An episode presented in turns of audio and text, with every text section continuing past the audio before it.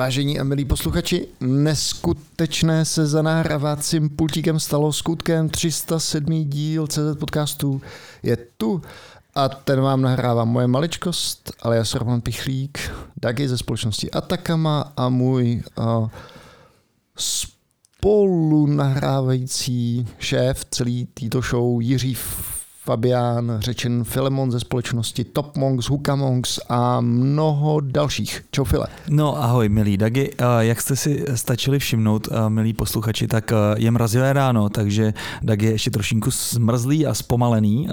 Těžko hledá slova, veď Dagi? Je strašná jako za 6 stupňů. Já jsem ještě zmrzlý ze včerejšího Wintermana, kde jsem pomáhal Najmečovi jako support posledních 17 kiláků. File, Myslím si, že nic většího už eh, jako závodník nemůže zažít. Mlha, déšť, kroupy, sníh, těžký, těž, těžký závod. Šílenství, šílenství, no tak samozřejmě zdravíme najmiče, doufám, že to zvládnul nějak rozumně. Jo, osmej, osmej. Byl, byl cíl byl v top, v top ten a dostal se na osmý místo. Neuvěřitelné. Uh, vidíte, že jsme tak trošku zamrzlí oba dva, uh, proto tady dneska nejsme sami, ale máme tady hosta a tím je Pavla Elišerová. Zdravíme tě, Pavlo. Ahojte. Ahoj, Ahojte. Pavlo. Uh, Pavlo, dej si když tak mikrofon trošku blíž k puse, aby, aby jsme tě hezky slyšeli, nebo se různě nastav, tak, tak, tak. To na protože... tebe možná spadne a když tak si dej ten polštářek za záda a tak. ono ti to na něj přirozeně nalepí tak už a jsem přilepená. Jsi, jsi krásně přilepená, máš tak. hezký hlas, takže by byla škoda, kdyby oni naši posluchači přišli. My ještě stále střebáváme zážitky z třístovky, z třístého dílu, který jsme natáčeli minulý týden v Atakamě. Myslím si, že se to povedlo. Přišlo docela dost lidí, až hodně mě to úplně, lidí, až mě to úplně překvapilo. Lidí, byla tam trošku taková kaňka, že asi v 10 hodin se najednou sklidila všechna piva a všechny alkohol a byli jsme tak nějak, bylo nám naznačeno, že máme opustit prostory této krásné firmy, takže to je... Nemá, taky... Nemáme, Filemon, úplně mm, dobrý track record eh, těch party, že jo? jsme to tam eh, připomínali, jak to dopadlo v eh, Creative Doku, když jsme natáčeli jeden z legendárních dílů v Zonky, pamatuješ si to? Ano, samozřejmě si pamatuju a um, už nejsme zvaný do Creative Doku. Možná nás určitě se teďka někdo tam uslyší a pozvou nás zpátky. Nicméně dneska máme super zajímavý a super aktuální téma, Filemone. Ano, budeme se bavit o vyhoření a obecně o coachingu ajťáků. Uh, takže Pavlo, kdyby se s nám mohla lehce představit, uh, čím jsi prošla a jak se tady vlastně najednou objevila, že se skvalifikovala na post koučky. Hmm, děkuji za otázku. A OK, zhrniem, čo ja častokrát robím je, že keď mi prichádza klient na stretnutie, tak mu poviem, že nech mi to skúsi povedať v úvode v krátkosti, tak ja urobím to isté. Mm-hmm. Um, ja som vyštudovala psychológiu a etiku a Presťahovala som sa do Prahy a začala som robiť headhunterku. Zameriavala som sa na IT pozície a prišla som na to, že ma nejako nebaví presúvať tých ľudí z bodu A do bodu B bez toho, aby som videla, ako sa im darí v tej novej firme. Mm-hmm. A tak som prešla do interného HR a tam som zase prišla na to, že ma vlastne už úplne nenaplňa robiť rekrutment, lebo ja som hlboko presvedčená na to, že nabrať človeka je ľahké, ale robiť ho dlhodobo spokojného je o mnoho ťažšie.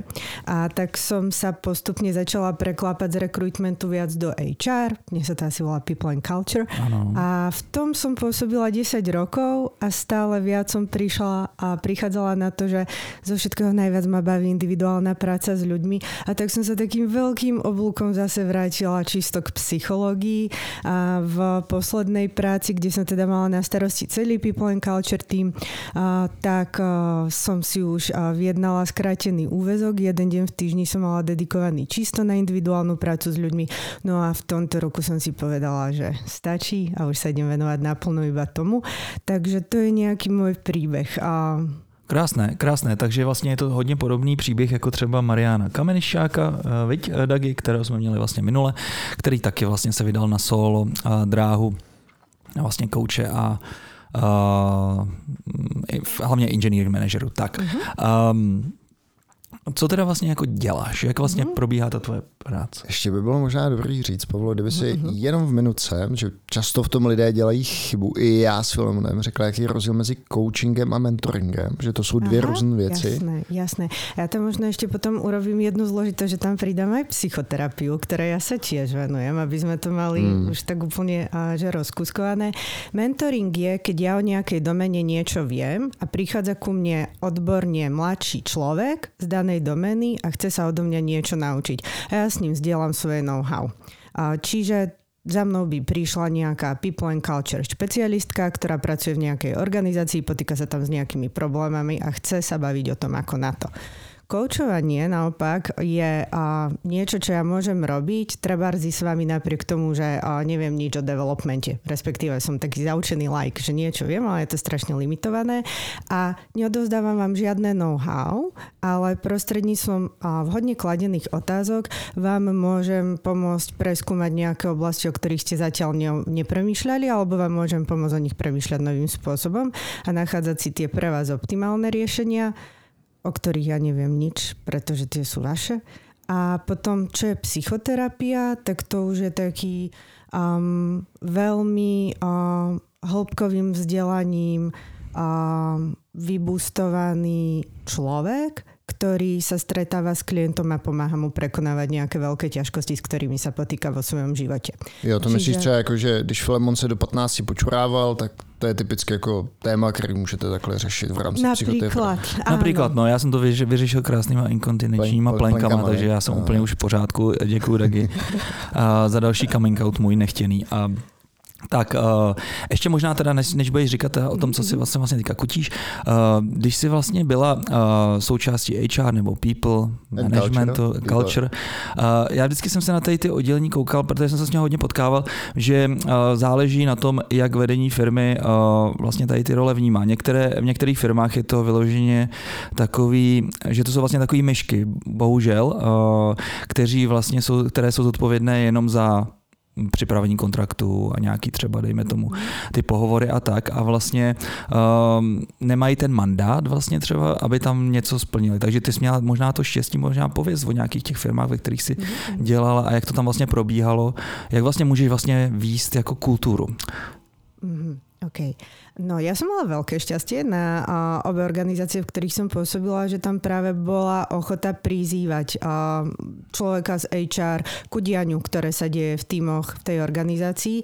A zároveň uh, tá prvá firma, v ktorej som pôsobila 7 rokov, to bol Embedded, uh, Internet Centrum Home Creditu. Mm. A uh, v čase, keď som tam prichádzala, to malo 400 ľudí. A ten HR tým bol uh, veľmi jednoduchý. Bolo to operations, príprava kontraktov a recruitment, nábor ľudí ľudí.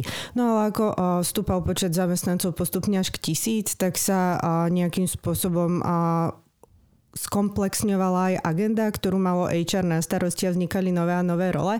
A ja som bola v podstate potom, ako tam vznikol Learning a Development, Comp and a recruitment a operations, taký ten medzičlánok medzi um, developmentom, alebo operations, alebo security, alebo architektúrou, čiže tými biznisovými týmami a HR. A bola som človekom, ktorý podporoval people manažerov v tom, aby sa o svojich ľudí mohli starať dobre. Mm. Čiže v tejto firme bola podľa mňa tá HR rola fakt krásne nastavená, bola komplexná a zároveň mne v tú dobu vytvárala priestor, síce neformálnym spôsobom, ale aj pre individuálnu prácu s ľuďmi a koučovanie. No a možno iba taká poznámka za okraj, že ja som tam mala na starosti product development, čiže som sa starala o organizáciu, ktorá mala približne 400 ľudí a um, podporovala som tam people manažerov v tom, aby títo ľudia boli angažovaní a spokojní. A bola to veľmi aktívna rola.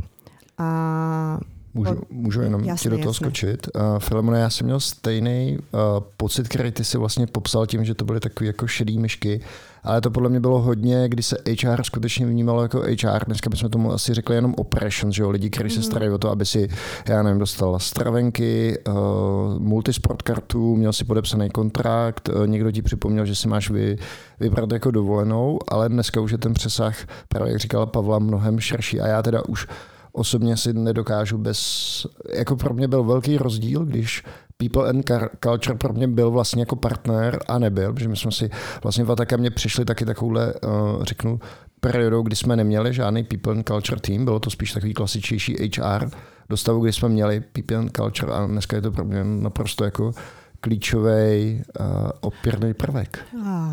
Já tomu, já, já tomu samozřejmě, to bylo ach uh, od Pavly, uh, já tomu rozumím. Já vnímám vlastně kulturu firmy jako jenom takový nějaký stín veškerého chování, co se vlastně v té firmě děje. A vlastně mi to přijde, že to jde vlastně za všema těma lidma, kteří jsou v té firmě. A, a právě mě právě zajímalo, jak může vlastně jako jeden tým tady to jako boostovat, jo? co vlastně přesně pak vlastně jako ta denní, denní role, třeba jako uděláme tady party, uděláme tamhle offside, anebo ty se třeba na ty svý lidi moc mračíš, ne, to, měl bys to, to, to, to, ne, to, ne, co, co, co to teda je? Hmm. Je, si to měl představit. Hmm. No teraz pomenovávaš niečo, čo bolo vlastne čiastočne aj mojou frustráciou, keď som ešte na HR pôsobila. A, že a, hovoríš o tom, že je to vlastne nejaký tien, tá kultúra a patrí to všetkým a ten ako vlastne nejaký nekonkrétny ownership toho, že kto sa tu teda o tých ľudí stará, kto je nositeľom tej zmeny a agentom tej zmeny je nejaký mm-hmm. nejasný. A ja som častokrát zažívala, že je tu nejaký proste bullshit, ktorý treba vyriešiť a, a HR sa o to postará. A ja si myslím osobne, že toto nie je úlohou HR. HR môže byť k dispozícii vtedy, keď to ten manažer rieši a chce sa poradiť alebo zistiť, čo by bol optimálny postup, ale HR nemôže riešiť problém. Pretože HR môže vyriešiť problém vo svojom týme a to je HR tým.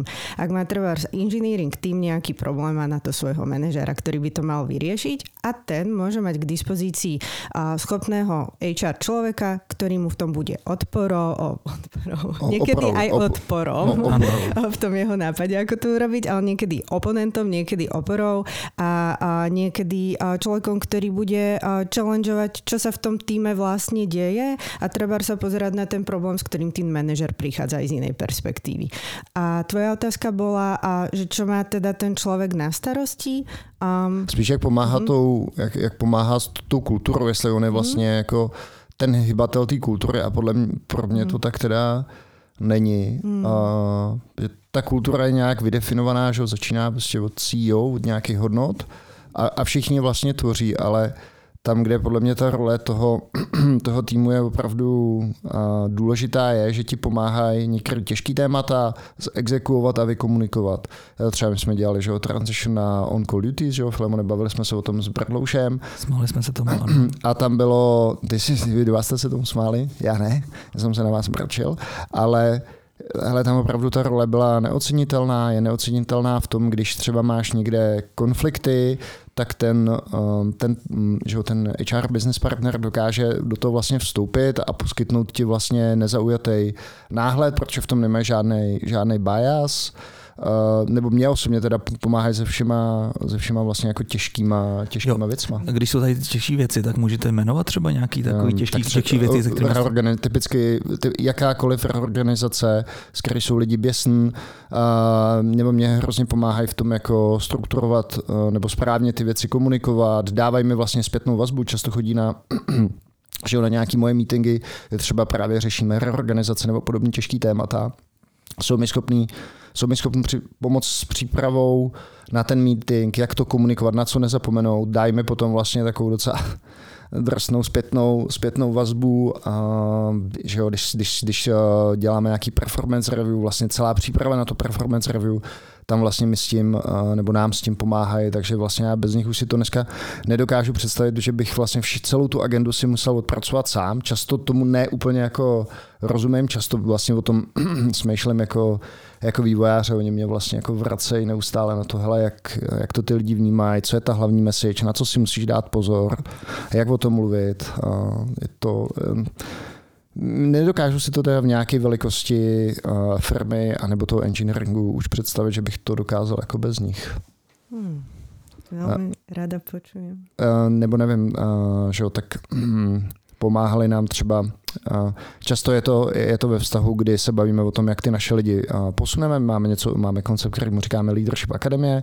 To znamená, že ty že ty uh, manažery posouváme do učíme, učíme vlastně, nebo dáváme jim nějaký základní notičky a snažíme se je naučit, jak se v těch, co se vlastně od té co se od té role toho člověka očekává, jak by se tam měli chovat, co znamená vedení, vedení one on ones, vedení týmu, vlastně dávání zpětné vazby, vedení složitých rozhovorů. Jsou prostě nějakých třeba, když to řeknu pět až deset jako věcí, které by si měl zvládnout, když jsi v roli manažera. No a vlastně oni jsou ty, kteří s náma dají dohromady ten trénink, jsou schopni to zorganizovat, jsou schopni že vlastně tím ten tým provést, takže já se o to nemusím v podstatě starat. Já úplně eh, se tady trošku červenám, protože musím teda říct, že lidi v Top Monks nechávám růst jako dříví v lese a ono to je znát.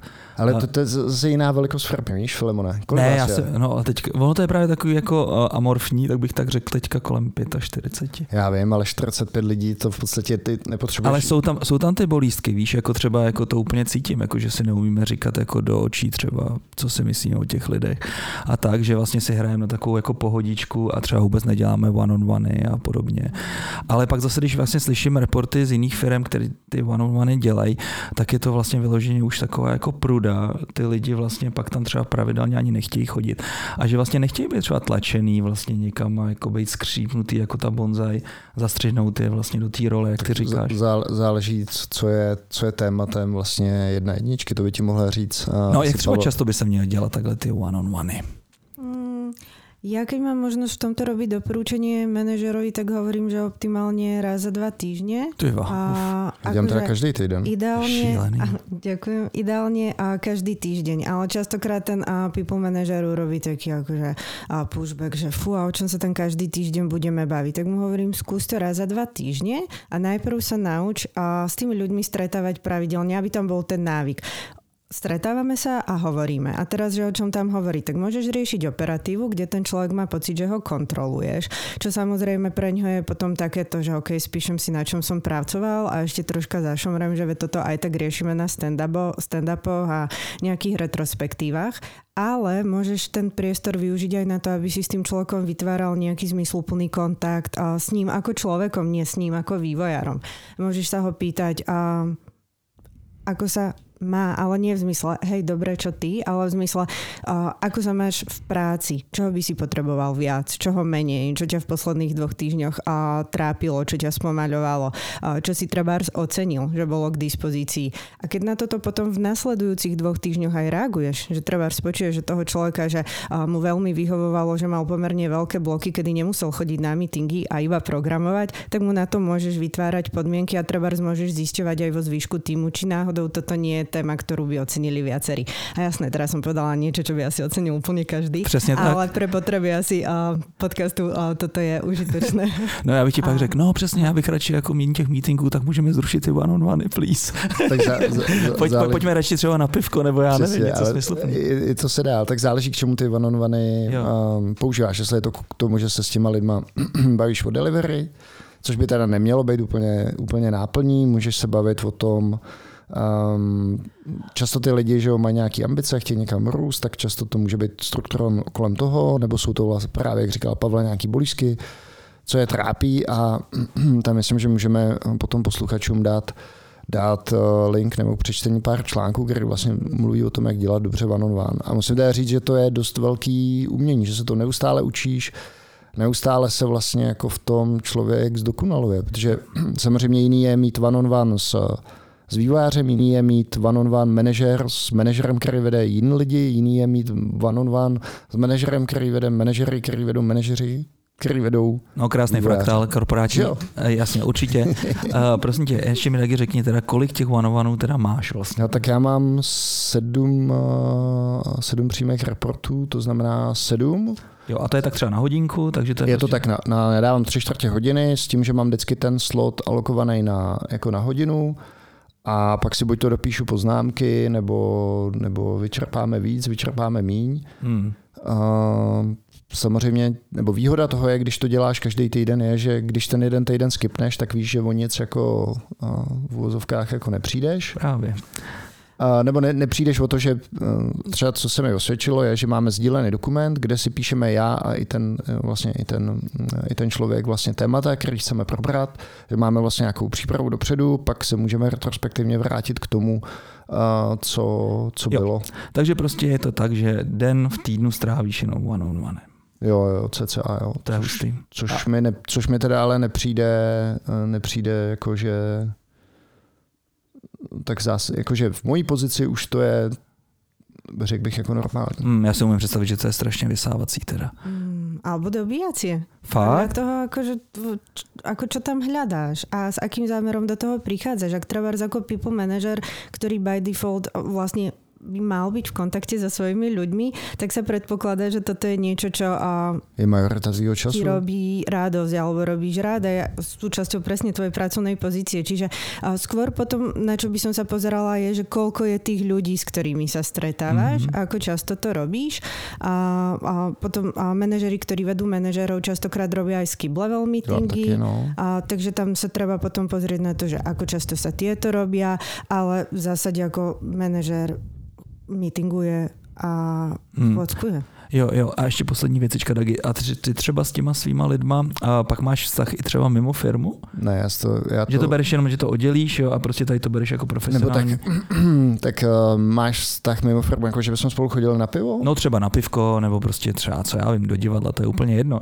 Ale že vlastně prožijete i něco jiného mimo tu firmu. Nebo to máš vlastně čistě, že to je vlastně uh, taková robotárna, uh, nepejorativně samozřejmě řečeno, a prostě ty potřebuješ, aby všichni byli tak nějak bůsnutý. Já jsem si vždycky myslel, že vlastně eh, ty lidi tam pracují hlavně z důvodu toho, že jim ta práce dává smysl a pokud to pozbyde ten smysl, tak vlastně můžeš to tady těma one-on-oneama nějakou dobu třeba držet a vlastně trošku uh, to jako myslím, že přesvědčit, aby ne, tam prostě ne, dělali... To už zlomený, to už, to už je, ale jakmile ztratí nějakou jako víru, tak se to těžko jako fixuje, si myslím teda. Jakože je to, často je to vlastně jako těžký to vrátit zpátky na ty. Jo, rozumím. A třeba Atakama má produkt. Uh, tamhle vlastně Pavla říkala, že dělala v Embeditu a to je vlastně agentura na Ne, ne, ne, Embeddit dělal normálně. Uh, Produktový vývoj těž. Samozřejmě všechno, co měl Home Credit, všechny ty, že celý ten splátkový biznis, to, to, to, vyvíjel, to vyvíjel vlastně Embeddit. OK, OK.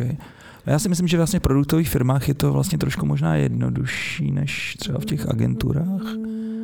Ja by som nepovedala. Nie? Teda tá druhá organizácia, v ktorej ja som pracovala, bola výrazne iná, bola menšia, mala približne 100 ľudí a, a zameriavala sa a, na a, Bitcoin.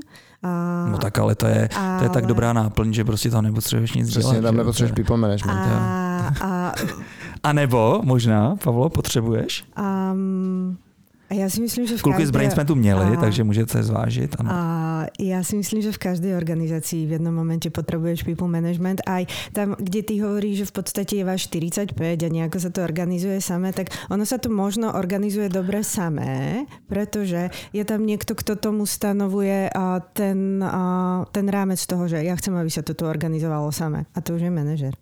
Jo. Který tak... tomu v podstatě dává nějaký tón. A proč skočil? Ne, ne, ne, pardon, pardon. Uh, uh, není tak, že, uh, jak jsi říkal, nebo jak jsme se o tom bavili, prostě ty Filemonem tomu dáváš pod sebe nějaký, nějaký etos, nějakou, nějakou myšlenku a evidentně No, ale právě, že možná to není dobře, jako já nevím, já to, já to cítím, jo, že prostě jako chvilku ta organizace jede nějakým způsobem jako dobře ta parta, ale ono se to může docela jako jednoduše zvrtnout, když tam pak může, může, když těch lidí bude třeba 75. A i tak, tak, takhle malým stačí ti tam prostě pár lidí, kteří třeba jsou neangažovaní a začnou vlastně otravovat zbytek té firmy. A tím, že já, já to cítím teďka, jo, že vlastně už ta firma je nějakou dobu starší na trhu, že jo, a prostě některý ty lidi vlastně už nejsou až tak úplně angažovaní a, hmm. a a tam potom vlastne dobre fungujú ešte ďalšie veci, ktoré uh, trebárs možno uh, sa dejú aj v Atakame, uh, že sa robia nejaké pulse checky alebo mm. nejaké engagement service, ktoré sú štandardne anonymné, alebo väčšinou anonymné a zistuje sa, aká je vlastne nálada v tej uh, organizácii a ten manažer si potom tie výsledky môže zobrať a pracovať s nimi a využiť ich ako uh, nejaký um, nástroj na otvorenie diskusie o tom, čo vás tu vlastne trápi. Bez toho, aby treba zrobil regular one-on-one. Po, po okay. padaj, pad, padající CI/CD pipeliny, je to pomalý, monolit, my chceme Uh, my chceme, že jo, tady switchnout z AWS na GCP, my chceme jako pilota, jo, film, to, to na tebe tady z těch pulzů všechno padá. Jo. samý příjemné věci. OK, OK. Dobře, Pavlo, uh, takže ty jsi vlastně byla tady v tom krásném prostředí, tam si získal nějaké znalosti a teďka teda koučuješ uh, ty aha, ajťáky. Uh, jak si vlastně hledáš klienty? Aha, a, tak. Um, ako hľadám klientov? Um, ja vlastne nehľadám klientov, hmm. pretože uh, ja som hlboko presvedčená o tom, že keď niekto robí nejakú psychologickú prácu s ľuďmi, či je to psychologické koučovanie alebo psychoterapia, tak nemá on chodiť za ľuďmi a pýtať sa, nemáte nejaký problém. Ale tí ľudia, keď prídu do momentu, kedy identifikujú, že teraz mám nejakú ťažkosť, s ktorou by som potreboval uh, pomôcť alebo potreboval by som v tom podporiť, tak on vtedy prichádza do toho um, priestoru. Takže čo ja robím, som k dispozícii a dávam o sebe vedieť, že som k dispozícii. A to robím uh, na sociálnych sieťach, asi mm-hmm, ako mm-hmm. každý. A zároveň, čo mne dobre funguje, sú referencie. Čiže ľudia, ktorí o mne vedia, tak potom sa o mne spomenú niekomu, kto treba nie už úplne spokojný, alebo ten a šidli z toho, čo v organizácii nefunguje, je príliš dlhý a niekto ho tak ťukne do pleca, že počuj, a nebolo by to treba na rozhovor s niekým, kto je úplne zvon, nemá žiadnu agendu v tom, čo ty v tej firme robíš a mohol by ti nejako pomôcť. OK. Um, je to tak, že vlastně ty pak třeba pracuješ eh, s celou tou firmou, nebo já si nevím představit, že třeba vlastně ty programátoři nebo tady ty vlastně tak, třeba ty, ty role. Tak Pavle by třeba typicky uh, by se dostala ke mně, že jo, jako hmm. už na mojí, uh, na mojí pozici, že jo, a typicky by to bylo třeba, s, já nevím, hledal bych nějakou radu, plácnu, děláme tady transformaci, nejde mi to, tak Pavla by nebyl člověk, který by mi řekl, co mám dělat, ale byl by to někdo pro mě, s kým si o tom můžu jako povyprávět nebo popovídat si o tom a sám si vlastně pak přijít na to, na to, na to řešení. Takže typicky by to byl, eh, jakože já bych byl typický Pavly klient. Mm-hmm. A ty témata by mohly být asi jako různý, že jo? A tie témy sú rôzne a to treba napríklad pre mňa bolo veľmi prekvapivé, keď som a začala koučovať, s čím ľudia prichádzajú, lebo som si myslela práve, že ja mám taký ten profil, že psychologička, ktorá pracuje s IT populáciou, takže bude riešiť prevažne témy, ktoré sa dejú vo firmách, čiže nejaké transformácie, nejaký people management, ako to s ľuďmi dobre komunikovať, ako riadiť zmenu, ako identifikovať talenty.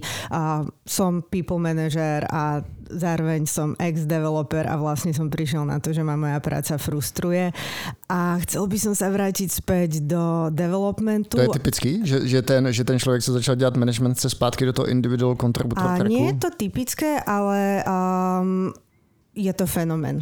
Je, že to je tak? Mm-hmm. No protože to Dagi děláš přesně, tady těma vanovanová identifikací že... leadership, lídrů tyva, a ustříhávání křídílek do, to, do té pozice. Chápeš ono, to, že ty seš ten... Ono, je, ono je to dobře, ono je, zdroj, je to dobře, to děláš, to děláš dobře, Pavlo, že se o tom s těma lidma bavíš, že teď jsem čet uh, nějaký výzkum, nebo výzkum, uh, nějaký poslední data ukazují, že je obrovský problém pro uh, ty engineering manažery slash people manažery. Já, ne, já ne, nerad tomu říkám people manager, protože to má úplně takový jako pejorativní hey, hey, pejorativní hej. jako název, úplně mi z toho neskakuje husina, jo. Ale chtěl jsem říct, že vlastně na tom, na tom trhu práce to dneska vypadá dost bledě, že jo, vzhledem, vzhledem k recesi a vzhledem k tomu, jak se ekonomicky daří a nedaří, a, ale lidi tady v těch teda rolích teďka nemají, na, co se týká trhu práce na růžích úplně ustláno. Takže switch zpátky do toho, do toho, když to řeknu vývojářského trhu, může být docela jako dobrá no, změna. No ty jsi, ty jsi tak... třeba Dagi úplně jako fakt výjimka, která potvrzuje pravidlo, že ty se vlastně z toho vývojáře stal tím uh, engineering managerem a vlastně si v tom libuješ že ti to vlastně jako nechybí taková ta day to day, jako, že si do něčeho hrábneš jako a trošku. Ale to musíš mít, eh, k tomu musíš dospět nějak jako postupem věku a musí to být naprosto vědomý rozhodnutí, že to chceš dělat, že se vzdáš tý, když to řeknu, jako té technické práce, a že pokud to neuděláš vědomně a není to něco, o čem jsi přesvědčený, tak přesně jak říká Pavla, ty lidi jsou z toho nešťastní a po dvou, po třetí, po po, po dvou, po třech, po pěti letech se vlastně vrátí zpátky do toho individual contributor tracku, alias vývojáře. A podle mě je to v pohodě. Lidi by si měli vyzkoušet různé role, měli by si vyzkoušet nosit různé klobouky, protože pokud si to nevyzkouší, tak neprozumí, když to přeženu té druhé straně. A taky, když jsem byl vývojář, tak jsem všemu rozuměl, všechno jsem věděl nejlíp, úplně jsem věděl přesně, jak se ta organizace řídí, co je potřeba udělat, ale když se k tomu potom dostaneš a vyzkoušíš si to dělat, tak zjistíš, že to prostě není tak jednoduché, jak si, jak si představuješ. No. No, napríklad v tejto konkrétne veci si podľa mňa zachytil také dva veľmi dôležité momenty. Prvý je, že to musí byť vedomé rozhodnutie na to, aby to fungovalo a moja skúsenosť je, a ja nemôžem hovoriť o tom, ako veci sú, lebo my nikto nevieme, ako veci sú, ale máme nejakú svoju skúsenosť a tá nám hovorí, že ako by to mohlo byť. A moja skúsenosť je, že a, ľudia, ktorí vedú ľudí a keď neurobia toto rozhodnutie vedomé a neurobia si takú akože dobrú analýzu, že čo im to zoberie a čo im to dá, že do tej role pôjdu a prečo vlastne do toho chcú ísť, to znamená, čo je ich motivácia, tak sa ľahko môže stať, že sú do toho dotlačení preto, lebo majú treba zážitok z toho, že stále musia dosiahnuť viac a že niečo musí byť väčšie. A tým pádom rola musí byť väčšia. A tak sa ocitnú síce v manažerskej roli, ale nie spokojní, lebo ich vlastne najviac baví písať kód. A potom ten druhý moment, ktorý mi príde veľmi dôležitý, je, že hovorí, že je v poriadku sa po 3 až 5 rokoch vrátiť do role individual contributora a toto je strašne veľká výzva pre človeka, ktorý má tú rolu, tú prestíž, tú výplatu a tie skúsenosti si vlastne povedať, OK, a ja idem zase späť. A to je častokrát nejaký vnútorný konflikt potom, s ktorým mm. moji klienti za mňou mm. prichádzajú. No tak to je klasický konflikt konflikt prostě se svým egem a lidi, kteří tohle nemají vyřešený, tak samozřejmě pak uh, lpí na tady těch rolích a různých, a film, různých to, věcech. To, to, můžeš to teda takhle spláchnout, ale to si nemyslím, že je úplně jako uh, jednoduchý, uh, víš, jako že si řekneš, to si musí ty lidi vyřešit s egem. To, to je, myslím, na pár bezesných nocí, kdy ten člověk jako si ten život převrací jako zleva doprava a říká si... Už nebudu mít deset, deset oveček pod sebou. No, no naopak já si myslím, že to o těch penězích není vůbec, že dneska no. ty individual kontributoři jsou kolikrát líp placený než ty, než ty manažeři, že o penězích to Filemone vůbec není. No ale počkej, to zmínila i Pavla, že vlastně jeden z důvodů, a to mě právě docela zaujalo, že jsou firmy, které bohužel vlastně nemají ten track pro toho vývojáře tak zajímavý, co se týče třeba i těch platů, že vlastně chtě nechtě přeskočí. To, to třeba není to, případ, ano, případ ano, často, a, se, a často, já často, čas, často se stává, že ten, že, a to mi teda přijde úplně, nebo takhle, nebo chápu to, ale přijde mi zvláštní motivace měnit ten track jenom z důvodu peněz, Jenom jako víš, že si řekneš, tak teďka jsem vývojář a chci tady mít o, a teď to fakt jako ne, neskazuju, chci mít o 20 tisíc víc, aha, tak to musím být jenom, to, to tady musím switchnout na to, že povedu lidi. Víš, že to rozhodnutí je motivované jenom penězma, ale to pak typicky vede k takovému ale jako vyhoření, protože vlastně uh, začneš řešit, podle mě, řešit problémy s lidmi jsou ty nejtěžší problémy. To není o tom, že něco debuguješ pět dní v kuse a snažíš se přijít na technický problém. Jako problémy s lidma jsou na týdny, měsíce, jsou to složitý, těžké věci, takže... Hmm. A tak teda řekni jako napřímo, je to tak, že vlastně v Atakamě máte eh, volný platy, to znamená, když jsem vývojář a jsem fakt dobrý, tak vlastně sky is the limit a můžu vlastně si šáhnout na víc hmm. jako peněz, a nebo máte jako nějaký máme, boxy? Máme job, no, máme, máme job leveling a job architekturu a rozhodně ty uh, rozhodně to není tak, že, že vývojář končí platem někde a, a pak už je to jenom jako o manažerovi, že, že to jde... No tak to je třeba zdravá firma, což Já myslím ale, že to, tohle teda, že je tak nějak, eh, chci říct, že to je industry standard, nebo bych v to nějak jako doufal, protože fakt jako to nejhorší, co se ti může stát, že ze svých nejlepších vývojářů začneš dělat průměrný, podprůměrný manažery, který to nebaví a jsou po třech, pěti letech znechucen a tu firmu kvůli tomu opustí. Podle mě je to úplně nejhorší pater. Mm. Tak Pavel, se směje. Se hezky na nás směje a nechám nás tady vypovídat. Trošku to jako je takový ten blahosklonej úsměv, jako je tady Breptové. No. A, tak, možná, se, možná se na, na čase pustit. Do nejtěžšího tématu, který jsme chtěli mít, tak, to je tak, vyhoření. A to je to vyhoření, ze které jsme vlastně původně, uh, původně tě vlastně kontaktovali, mm. ale samozřejmě ty tvoje znalosti jsou daleko, daleko širší, takže je potřeba vlastně získat tvoji feedbacky na různý další, různá další témata. Tak, uh, vyhoření. Jak se vlastně pozná takový člověk, který vyhořel? Mm-hmm. No, Um, tak tam sú nejaké akože dva pohľady, uh, s ktorými uh, môžeme ako pristúpiť k tomu, že ako ho spoznať. Že jedno je, že ako to spozná okolie a druhé je, že ako to človek môže na sebe spoznať, že už trvá ten burnout prichádza. A teraz, čo ja by som k tomu chcela povedať, je, že on má nejaké fázy. A, a ako vlastne všetko na svete, je to nejaká škála, na ktorej sa to pohybuje. A častokrát, keď my ako nejaká laická verejnosť hovoríme o burnoute, tak už hovoríme o tom človeku, ktorý uh, sa zrútil, uh, nepracuje, je úplne vyhorený, nič ho nebaví a chce ísť proste na Bahami sa pozerať na palmy. Ale častokrát ešte predtým, ako toto sa stane, tak je nejaký ako taký dlhý, častokrát nenápadný a plíživý proces, ktorý k tomu burnoutu vedie a môžem si ho ja ako človek, ktorému sa deje na sebe všimnúť a takisto trebárs môj engineering manager si ten burnout môže na mne nejako začať všímať, že aha, toto by sa mohlo stať ak ja niečo dobre nepodchytím. Tak začnem tým, že ako si to ja na sebe môžem všimnúť. Um, že vždycky sa môžem na to pozerať, že ako o tom premýšľam, že čo si o tom myslím, čo pri tom cítim, a na úrovni tela, aké mám teda pocity a potom, že aké prežívam emócie. Lebo sme taký kompaktný balíček týchto troch vecí. Čiže čo si o tom myslím? Väčšinou práca ma nebaví, je tu kopa veci, s ktorými mi vlastne nikto nepomôže. Ten z toho, ktorý by bolo treba vyriešiť, je dlhý a nikoho nezaujíma. Čiže začínam byť nejaký negativistický a skeptický voči a pozitívnej zmene. To je jednička. To je, čo si o tom myslím. Je, Áno. Dobře. Potom, že ako sa cítim. Častokrát to môže byť, že Oh, vlastne sa mi nechce vstať do práce, som unavený, mám odpor k tomu, čo sa tam deje, hrozne ťažko sa mi púšťa do nových táskov, mám tendenciu prokrastinovať a prichytím sa pri tom, že trvárs a nám scrollujem a ako sa pri tom cítim, že aké mám emócie, to častokrát frustrácia, smútok, niekedy hnev a to sa potom prejaví častokrát ako trvár cynizmus. A tam sa už dostávame do toho, že ako si to môže všimnúť moje okolie. A ja si môžem na svojom kolegovi alebo podriadenom všimnúť, že vlastne je cynický, sarkastický, málo angažovaný, a nebaví ho chodiť do práce, nebaví ho brať si tásky navyše, a jeho performance klesá, alebo vlastne vnímam, že taký ten človek, akože napríklad, že tuto Filamon v jeho dobrej verzii je už iba ako keby nejaká dávna spomienka a toto, čo tu chodí, ešte stále on, ale je to také nejaké vyšednuté. Mm-hmm. Tak toto je asi taký akože že dobrý moment, kedy sa môžeme zalarmovať, že OK, tu sa deje niečo neúplne dobré a môžeme začať premyšľať, že čo s tým. Uh-huh, A pak jsou ty posty další fáze, teda uh-huh, když vlastně ty lidi uh-huh. úplně kolapsují. Tak, a keď... Ještě daleko na jaké kolapsu? A, no, ku kolapsu je, keď tento stav, ktorý som popísala, trvá a pre každého človeka inú dobu, akože čo sa týka dĺžky, ale trvá.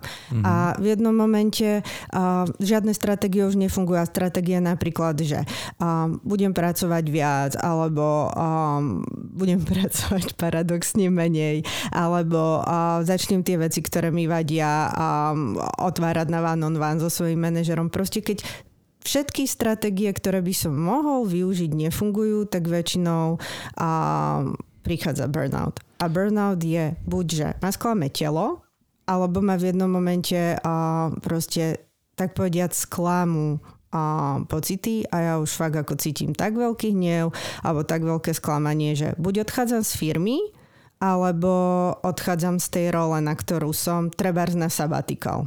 Mm. A Dagi, ty jsi byl takhle někdy v takovém ne, okamžiku? Ne, ne, ne, nebyl jsem.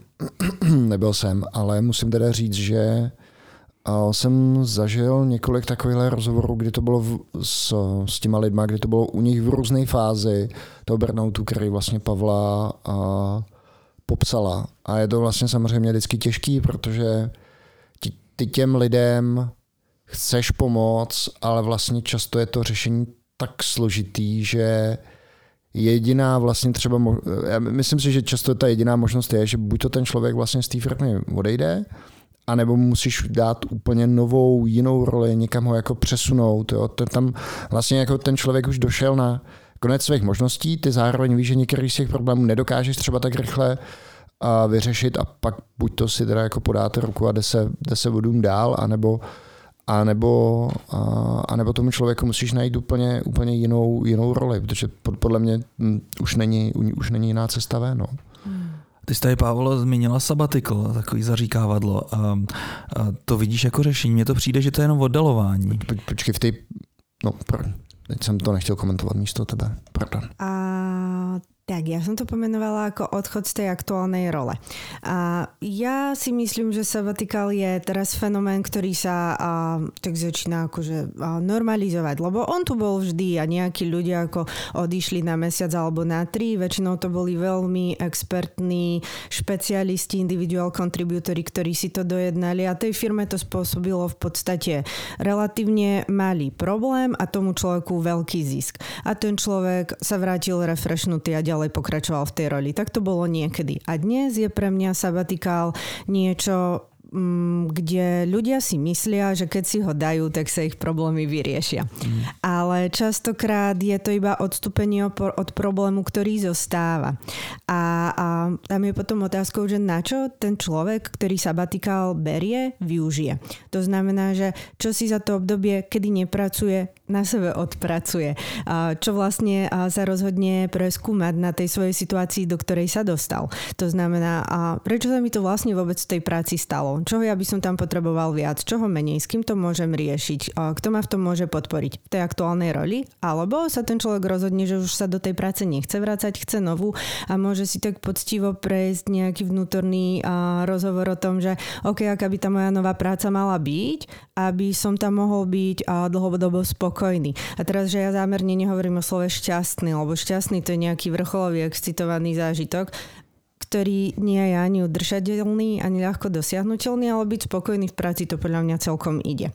No a ak si toto človek neprejde v čase svojho sabatikalu a nevyjasní, tak potom sa častokrát síce oddychnutý, ale vracia do toho istého kontextu a keď ten kontext zostane rovnaký, tak ten človek sa zase po určitom momente iba vyčerpá a vráti sa do toho istého miesta, v ktorom mm. bol.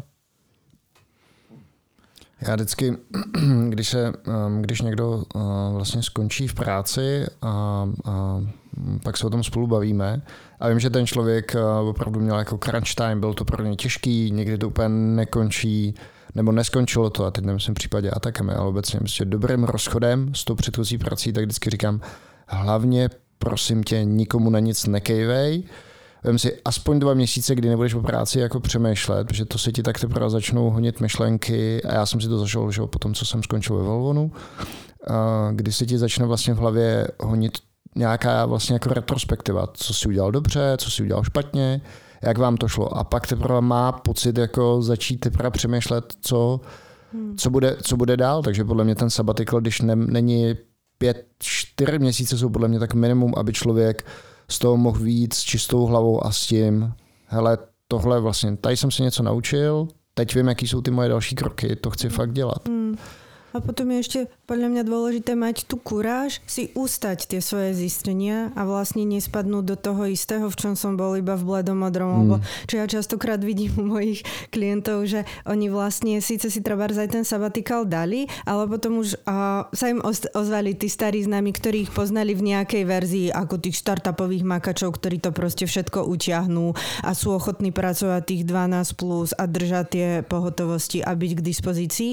A ten človek človek, ak si vlastne neustane to, že jasné, vy všetci ma síce takto poznáte, ale ja už tak nechcem fungovať, hmm. tak sa môže veľmi ľahko zase vrátiť do toho pôvodného kontextu. Čiže je to aj o tom, že ako ja seba môžem podporiť, keď som na konci toho sabatikalu, aby som si fakt vytvoril pre seba v práci aj v živote priaznivejšie podmienky, aby to pre mňa bolo udržateľné. Hmm. Trošku mi to připomíná návraty feťáků z odvykaček, to, že je potřeba, aby nespadli do toho samého kontextu sociálního. To, to, to nevím, to jsem si nezažil, já ale jenom jsem chtěl říct, že potom, že typicky třeba já, když jsem měl ten sabatikl, tak jsem si fakt jako v hlavě uh, převracel tu myšlenku, nechci se vlastně vrátit zpátky do toho individual contributor tracku, nebude to pro mě vlastně jako šťastnější mm-hmm. život, ale to to, to bylo, že po x měsících, kdy člověk vlastně převracel různé myšlenky, mm, přemýšlel o, o těch věcech jako zleva zprava.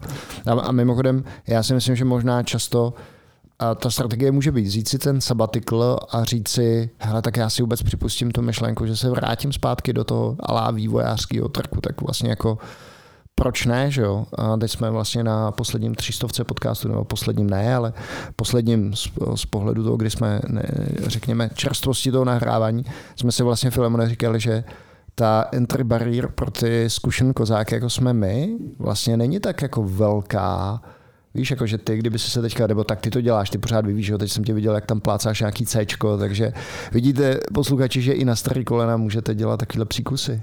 No jasně, ale pak třeba nedělám ty one že jo, takže jako otázkou je právě to, jestli jsem vůbec ve sweet spotu, víš.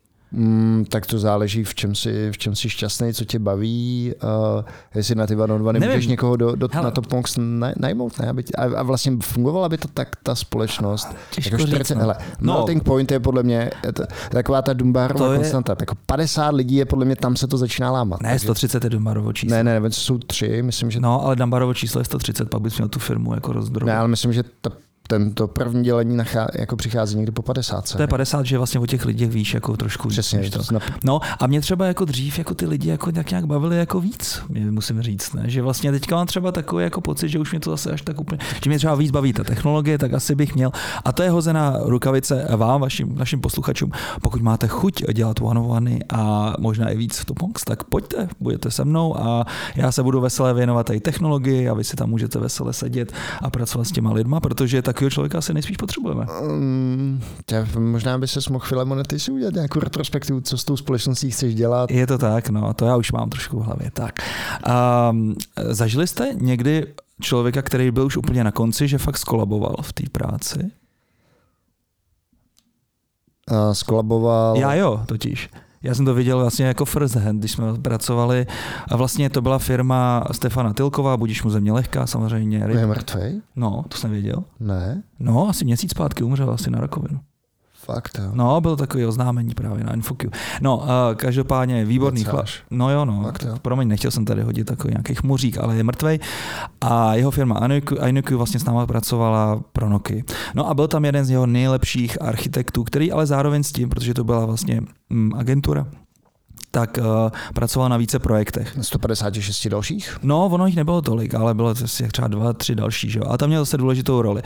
A ono to celkem jako tady to funguje, pokud ty projekty tak nějak do sebe zapadají jako Tetris a nikde není vlastně třeba na jednom projektu je shitstorm, na druhé se nějak tak prostě jako hezky jede a tak a vlastně se to nějak vykrývá. Ale v okamžiku, kdy pak vlastně najednou vás uhánějí na meetingy z jednoho, ze druhého, tady to vřeš, tam to vřeš a tak dále, tak na ně to bylo úplně vidět. A jednoho dne doma seděl v práci a jenom se také zvrátil dozadu a už vůbec nemluvil, nereagoval a museli ho odvíst. A, a ještě jste ho někdy viděli? No, pak, pak jsem ho už neviděl, ale vím, že, vím, že prostě pak šel tady z toho projektu úplně pryč na jeden projekt po nějakém dlouhém sabatiklu, takže to vyhoření skutečně jako šílená věcička, když jsem to viděl. Ten člověk byl úplně jako blekotající bahno. Ale, a... to, už, to už podle mě potom se mus, to už musíš jít třeba někam eh, do hor pást ovce nebo něco takového, ne? To už potom je... A nebo na ty Bahamy. No, nebo na ty Bahamy. A, ono je to asi generačné, a, že ukazuje sa, že um, zatiaľ čo a, boomery a boli ochotní v práci ako tráviť nehorazne veľa času. Čiže to jsme my, to jsme my dva, já s Filemonem jsme 79. My jsme, my jsme na půl. Ale vy ste na hranici. My jsme na hranici. Pretože od 80 sa to už považuje za no. mileniálov, takže Díky. ja by som povedala, že my jsme mileniálové. Ne, my jsme na hranici, no, dagáči. A že ja si predstavujem boomera ako toho človeka, ktorý sa narodil v Husákovo, léta. 70. presne. Že to je ten taký človek, ktorý fakt v tých divokých 90 a neskôr si chcel zamakať na tej svojej fantastickej kariére, tak proste vyhoral takýmto spôsobom, ale u mileniálov a tej generácie Z je to inak.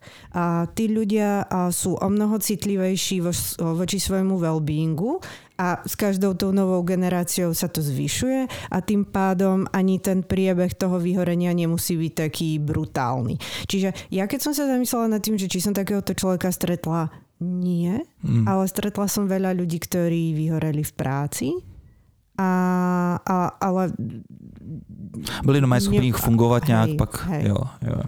Já jsem si vzpomněl ještě na jeden takový uh, typický pattern, uh, když toho vývojáře skonvertuješ na toho manažera a on je v tom nešťastný, tak se to projevuje tak, že přes den se snaží vést uh, ty lidi a, a po večerech vlastně jako programuje, aby, aby měl nějakou zábavu, aby ho něco, mm. něco bavilo a to myslím, že vedlo, to taky vede často vlastně k vyhoření těch, uh, těch lidí a úplně nejhorší, nejhorší inkarnace tady toho problému je, když je přes den vede, večer a večerko, večer vlastně opravuje v kódu to, co oni udělali jako špatně. Mm. Mm. To je taky důležitý, no, že si musíš říct, že vlastně nikdo v okolí tebe není tak dobrý jako ty, že bys to udělal tisíckrát, dát, ale to, tisíckrát no, líp. To. To, to musíš úplně vzdát tady to. No a to zároveň potom treba naráža na niečo, s čím sa ja stretávam u svojich klientov a to je to, že im jedna z takých troch dôležitých vecí v práci chýba. A tie tri dôležité veci sa ukazuje, že sú uh, autonomy, uh, mastery a ownership. A ty keď povedzte roh lezieš do ich kódu, tak im vlastne uh, berieš zážitok všetkých troch. Mm-hmm.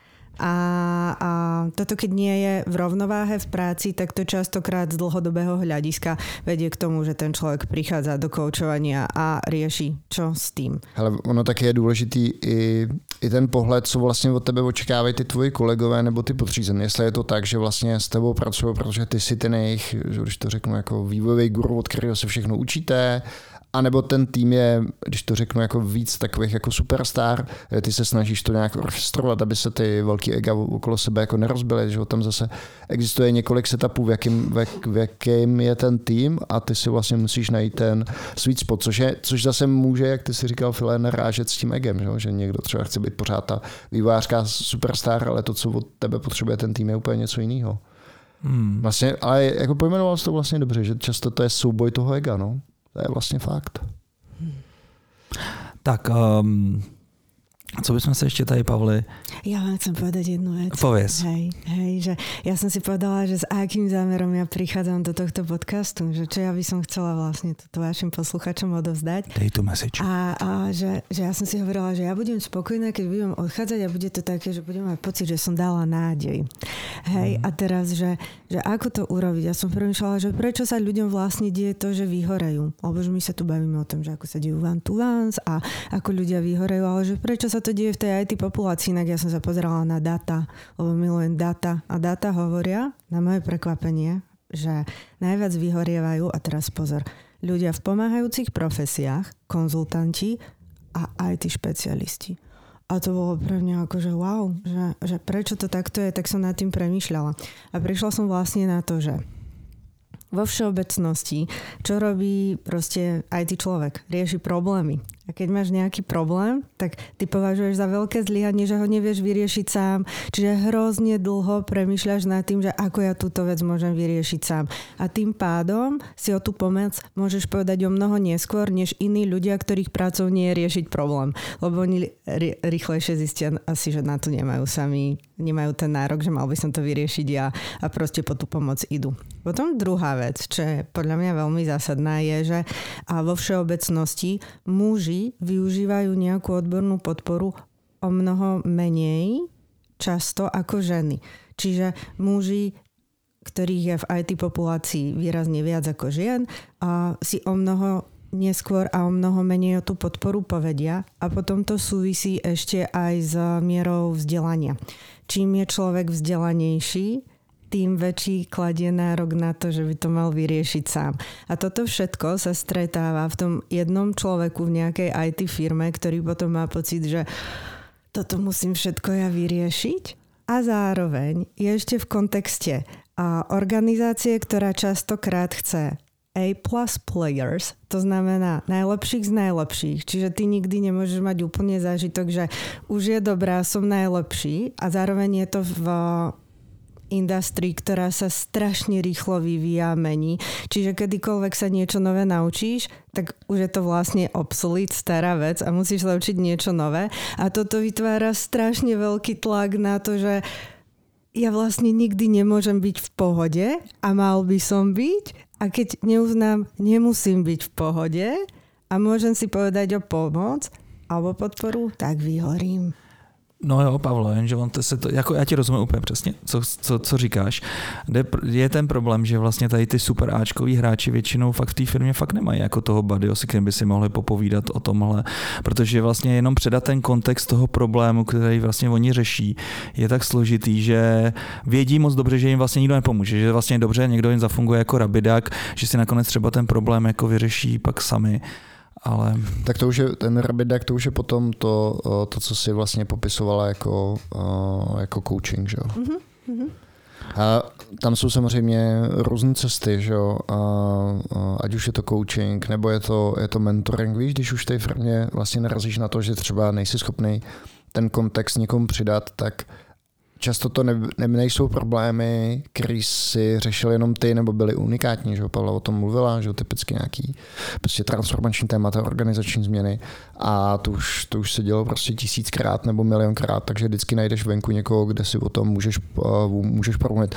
Mimochodem, a proto jsme vlastně naposledy se o tom bavili s Marianem, který dělá vlastně dělá jak coaching, tak mentoring, takže vlastně ty si s ním můžeš popovídat, nebo ty si s ním můžeš uh, nejenom oddebagovat, udělat si udělat si ten rabbit duck, ale můžeš, můžeš ho požádat i, i vlastně o jeho názor, třeba co jim fungovalo, co nefungovalo. Bavili jsme se tady o platformě Plato HQ, že, kde, kde prostě uh, narazíš ať už na kouče nebo na mentory. Takže mm, ale jako já třeba ze svojí, ze svojí perspektivy přesně Filemone, často to v té hlavě máš tak, že si říkáš, ty já jsem na to, to je v hajzlu, jsem na to úplně sám a, a musím to jako vymyslet, no. Nebo vymyslím, musím to nějak vyřešit. No a pak právě jako třeba i ten pocit toho, že, vl, že vlastně ani o tom problému se nechceš bavit, protože víš, že ti to hmm, strašně ne, jako ten kontext, tlačí, jako... tlačí tě to, ne prostě. A jenom to bavení se o tom, o té věci znova, tě vlastně jako dostává do takové jako nepochody. Hmm. A potom je to možno dát si jako uh, tu ľavu v tom, že já se tu s nikým o tom nemusím bavit. Hmm. Vieš? že ja to tu nemusím nikomu vysvetľovať, mňa tu nikto nemusí pochopiť. A ja idem niekam von, kde si to s niekým dobre dekomponujem, prídem na to, ako to vyriešiť, donesiem to do tej firmy, ktorá ma nakoniec za to platí a aby som ten problém riešil a vyrieším to. Ale a ještě teda musím, nebo řeknu jednu třeba techniku, často podle mě ty, ty narazíš, nebo já narazím na to, že vlastně těch těch špatných zpráv jako tolik, že si vlastně říkáš, ty to už prostě jako není možný a ono a pod těma problémama, které na tebe padají vlastně každý den, je strašně těžký vidět to světlo na konci tunelu. A co třeba dělám, že si sednu a udělám si nějakou jako retrospektivu, co se povedlo za poslední tři měsíce, šest měsíců nebo 12 měsíců. A, a když se opravdu jako mm, překlopíš do toho módu, hele, pojď, pojď, pojď si sepsat, co se vlastně povedlo, tak byť si každý den pod tou kuratelou toho shitstormu, tak když se zamyslíš dlouhodobě, tak vlastně pak tam máš úspěch a říkáš, to mi vůbec vlastně jako nedošlo, jo? že ten, ten úspěch a to, co se povedlo, často tak zanikne v té denodenní náloži nebo každodenní náloži těch problémů, že se to ten člověk vlastně ani nemůže jako uvědomit, jo? že pak, pak ten pocit toho, že si, že se něco povedlo, jako úplně, dymišuje, ten, ten prostě neexistuje. A moja skúsenosť je, že úspech sa skôr považuje za samozrejmosť, než za niečo, čo by sa malo nejako highlightovať mm, a zdôrazňovať. A toto je podľa mňa aj taká dobrá vec, čo môžu robiť a engineering manažery, že viac oslavovať úspechy vo svojich organizáciách. Je, je to tak. Jo, je pravda, že třeba na Slacku máme takový ten nějaký jedno z těch botů, prostě praise, myslím, že se to jmenuje, že vlastně někoho ocení za nějakou práci a že lidi si toho docela jako váží, že si vlastně něčeho jako všimnu. Ale rozhodně si toho podle mě váží víc než peněz. No, tak to je Takhle, jako ne, ne, to není obe, obec. Takže teď mě zase, a tak a mě to ugrolu, úplně to vidím, jak mi tam začínají vyskakovat jako ty message. Nechtěl jsem říct, že když někoho vyzdvihneš a pochválíš ho veřejně za to, co, co vlastně dosáh. Ideálně, aby to nebyl takový ten pattern, že on ten problém způsobil a pak ho uhasil. To jsem, to, na to ty lidi, na to, no, Filemone, na to ty lidi většinou mají dobré jako bullshit detektor. A když to opravdu něco povede, tak ty lidi si toho skutečně jako oceňují a pak samozřejmě ta finanční jo. kompenzace už jde jako soukromně Jo, jo, jo. To, co jsi tady vlastně říkal s tím, že je dobrý si zvědomit ten, ten úspěch úspěch, uh, cokoliv si vlastně dosáhl. napsat si to, vyp- no, no, no, no, no, tak to myslím, že tady zmiňoval vlastně i Šraky uh, se svým štěstím v práci, eh, kde vlastně každý, každý den si vlastně řekne tři věci, které se mi povedly. A tím vlastně končí ten daný den. A teďka vlastně nedávno mě taky vlastně zaujal Petr Šimeček z Kebuly, který si píše Day One. Deník, já jsem to viděl. Deníček, už má vlastně streak asi 850 dní, což je teda fakt super. A vlastně každý den si to vlastně tak nějak napíše. Hele, Já jsem si ho zkoušel psát a je to fakt hrozně zajímavý pak sledovat zpětně, co jsem si tam vlastně psal. Jo, hele, to myslím, že by byl skvělý téma, vlastně jenom tady pokecat s padákem na, na to téma, jako... Ale, ale to bychom možná byli hrozně, hrozně rychle hotoví. takový jako. převážně nevážně, prostě tady o těch... t- Můžeme, můžeme. A nějaký ty nejlepší špeky z jeho deníčku a tak. To nevím, jestli nejlepší špeky, ale, ale jako když si ty věci fakt jako píšeš, nebo mě osobně to psaní strašně pomáhá. Ne, nepíšu si teda deníček, ale mě to teda strašně pomáhá. Jako uvědomit si ty věci. A ono to je fakt těžké, když prostě ten den jako prožiješ takový jako šedi a fakt si, jak říkáš, jak si řekl hezky, kuratela shitstormu, což je asi bude nový coin term, a, tak, um, tak pak se ještě přesvědčit k tomu, že si sedneš a fakt chceš něco píšeš, protože jsi A, většinou- těžký, Je těžký. to těžký, těžký. je to. A, a proto já mám jinou techniku. Každý pondělí ráno si vlastně máš, to máš úplně nejčistší hlavu, protože že si máš ten víkend, ta dekomprese, a tak si sedneš a můžeš si to v klidu v pondělí jako napsat. Jo. Víš, jako že začneš pondělí tím, že si sednu v klidu do kavárny, dám si kafe a prostě vypíšu si ty myšlenky. Hmm, to já se třeba snažím vlastně ty, uh, ty týdny nemít takovýhle, jako že pondělí a pátek se pracuje, protože pak ti to taky dává do takového stresu. To já si moc nevybírám. Já Jo, pracuji jo, jo. jo, pondělí až pátek. Nejlepší je vlastně to mít takový úplně rozplizlý, že vlastně se ti úplně to jako nevíš, co je sobota, nedělá. Ne, že bys jako furt musel makat, to ne, ale spíš jako to, že si najednou děláš volno třeba ve Jo, středu jo. a tak. No, a to je to mi to třeba pomáhá asi úplně nejvíc. Skvělý. A Pavlo, posledních 30 sekund. Co Tak, říct kde tě, kde tě můžou naši, uh, naši posluchači vlastně uh, najít? najít? kontaktovat? Uh, tak a Mhm, mhm. Asi v túto chvíľu najlepšie cez LinkedIn. A som tam a kľudne sa poďme spojiť. A že posledné, čo by som chcela povedať, je asi, že um, ak cítite diskomfort alebo nespokojnosť, tak sa s tým nezmierte, že takto to je a taká je tá organizácia, taký je to ten šéf alebo takýto som ja. Môže to byť inak a ak chcete byť spokojnejší v práci alebo hoci kde vo svojom živote, tak môžete. perfektní. Uh, děkujeme, Děkujeme Pavlo. za skvělý podcast. Milí Děkujem. posluchači, mějte se fajn. a u Mějte se dalšího krásně dílu a u dalšího dílu naslyšenou. Ahoj. Ahoj. Ahojte.